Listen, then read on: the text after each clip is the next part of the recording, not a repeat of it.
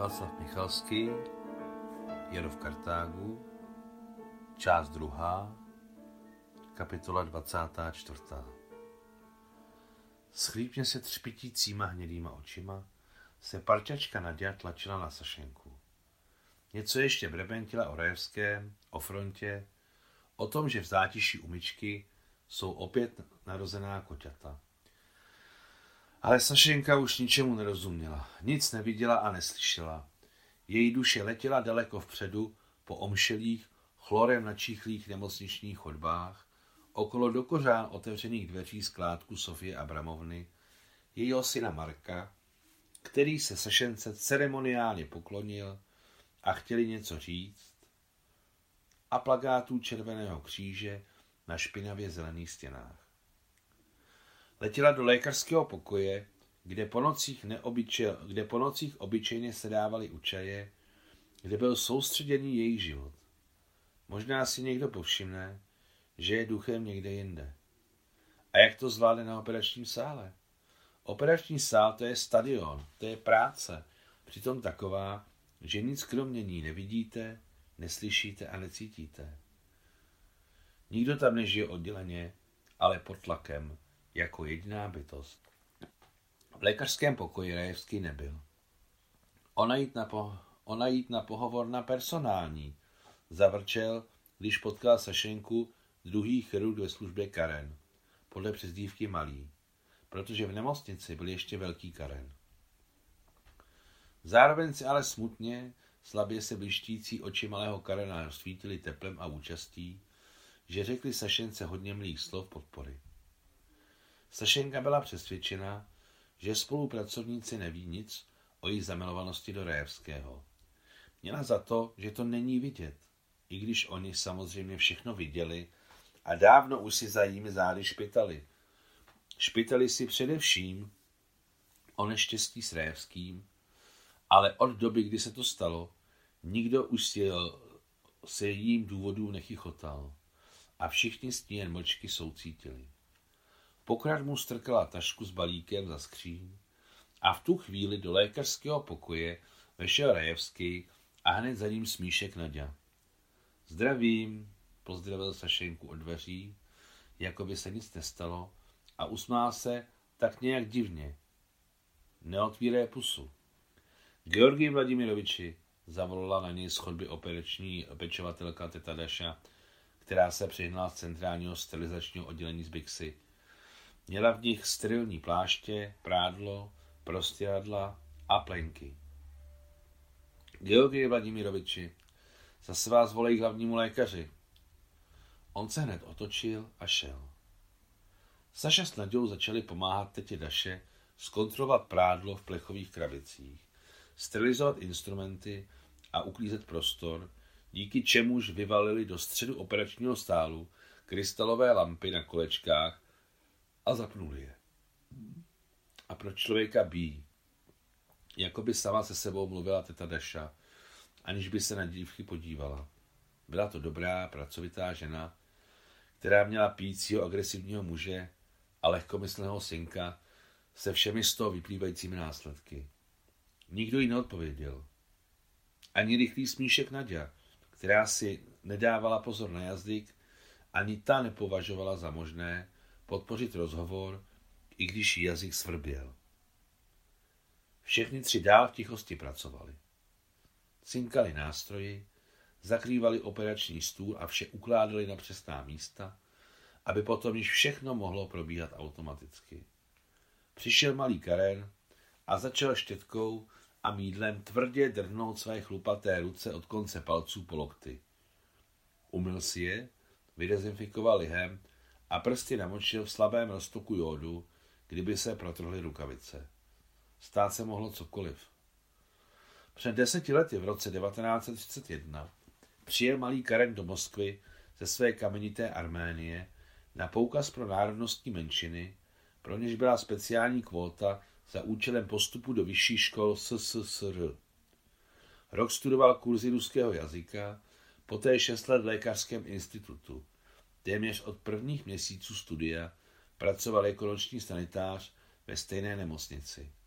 Hodně četl rusky, dokonce se pokoušel naučit na spamě Evžena Onegina. Měl velkou slovní zásobu ruštiny, ale stejně dodnes říkal mý, ví, budem se podívat, zasazivat místo zasazovat se, vrani místo vaření, motal on a ona. Malý Karen uznával Révského jako božstvo a říkal, že taková chirurg bývá jednou na sta let. K jeho je nutno poznamenat, že byl celkově učenlivý a věci skvěle okoukával, takže práce pod vedením Georgie Vladimiroviče mu byla ku prospěchu a stával se rychle výborným specialistou. Před malým Karenem je velká cesta, řekl nečekaně Rajevský, čímž malého Karena přivedl do rozpaků. Ten z toho zčervenal a v jeho překrásných velkých očích se objevil slzy. Přivezli nemocného. 19-letého blondětého vojáčka raněného na hlavě a na prsou, s prokvetlými bílými řasami na černém opáleném obličeji. Starší chirurg Krajevský se vrátil od hlavního lékaře, připravil se jako obyčejně a přistoupil k podrobné prohlídce nemocného, který byl přivědomý a sledoval každý jeho pohyb širokýma modrýma očima do široka otevřenýma bolestí. Operace byla těžká, ale podařila se. Za nočního klidu před rozbřeskem si jako vždy sedli do lékařského pokoje vypít čálek čaje. A kde jsou pyrošky? Zeptal se zmrknutím Sašenky Révsky. Tady, radostí se zardila a bez stínu jospaků vzala ze vzdáleného rohu vedle skříně plátěnou tašku, vyndala z ní papírovou krabici, rozřízla nožem pro vás, kterým byla převázaná a podala pyrošky na stůl. Prosím. Krabici, na níž bylo inkoustovou tuškou napsáno příjmení jméno a čestvo Révského, nezačala schovávat pod stůl, ale jednoduše položila na parapet. Najednou jí začalo být jedno, co si o ní kdo řekne a pomyslí. Byla šťastná z celého srdce. Její duše se chvěla zrušením z nějaké nejasné a opojné, dříve nikdy nepoznané svobody. Během pití čaje s Révským obtížně schovávala to, co dosud ukrýval, schovával to, co dosud ukrýval za pevně sevřený mrty. Chyběly mu dva horní přední zuby a bezděčně šišlal. Všichni se tvářili, že si vyražených zubů nevšimli, snažili se chovat tak, jako by se nic nezměnilo. Za širokým nemocničním oknem třpitivě rozkvétal nový den, nebe na východě zrůžovělo a už, už muselo vylézt sluníčko. Přátelé, řekl Rejevský, přátelé, dnes odcházím na frontu. Přivezli dalšího nemocného, odložili čaj a šli pracovat. Vypadalo to, že operace nebude složitá. Rejevský svěřil malému Karenovi a sám ho jen jistil. Na konci směny je malý Karen a Nadia delikátně nechali v lékařském pokoji na, sa- na samotě. Tak já si vezmu tvůj balík, řekl umyslně vesele, zakrývaje si hřbetem ruky mezeru na místě vyražených zubů. Děkuji ti. Ponožky, mídlo, machorka, všechno se hodí. Vždyť nekouříte. No nic, možná si zakouřím. Buď s Bohem. A dotkl se její tváře na žloutými prsty spálenými jodem. Révsky a malý Karen odešli domů, ale Sašenka s Nadějou zůstali, aby jako vždycky s tetou Dašou uklidili operační stál. Krabici si odnesl demonstrativně pod paží. Sašenka, Nadia a teta uklízeli více než hodinu. Slunce již vyšlo vysoko a paprsky oslepovali odrazem od poniklovaných nádob, kybet a instrumentů. Někde daleko na chodbě informoval z reproduktorů vítězný hlas hlasatele Levitana o nových městech a vsích, přenechaných sovětskými vojsky dle plánu přeskupení sil. Jak krev, tak lež tekly jako jedna řeka. Sašulo, malý Karen si nechce vzít, řekla jí zničený z Nadia, když šli nemocniční chodbou domů. Co myslíš? Mám říct ano? Je přece dobrý, ne? Měla bych říct ano, dokud jsem poctivá. Stejně se musím dát. A co radíte, Tadaša? Sašenka nestihla odpovědět, cestu jim přehradil vedoucí personálního. Soudružko Halušková, zajděte ke mně. Tak jo, měj se, rozloučila se Naděnka. Měj se, odpověděla jí Saša a vešla hned za vedoucím personálního do jeho kanceláře. Místnost byla docela prostorná, ale absolutně nesmyslně bez oken, s větracími otvory ve stropě kvůli nucené ventilaci. Sašenka tu byla již dříve, když dostala vyznamenání celoruského ústředního výkonného výboru za přehlídku na Rudém náměstí. A když ji převedli ze školy do nemocnice na trvalé pracovní místo. Na stěně mezi okny vysel plagát Kádry řeší vše. Na psacím stole z červeného dřeva svítila stejně honosná a stejně jako stůl stará bronzová lampa. Oboje to vypadalo zbláznivě, mezi tmavě hnědými skříňovými trezory a regály se složkami dokumentů jako v registratuře. Sedněte si, soudružko Halušková. Přisunul jí lehkou vídeňskou židli vedoucí kanceláře. Vonilo to tam kolínskou.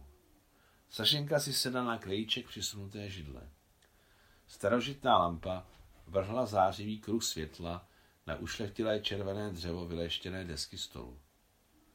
Kruh světla zachycoval kousek svazku vojny a míru v temně modré vazbě s faxmilí podpisu Génia na přebalu, který Sašenka velmi dobře poznala.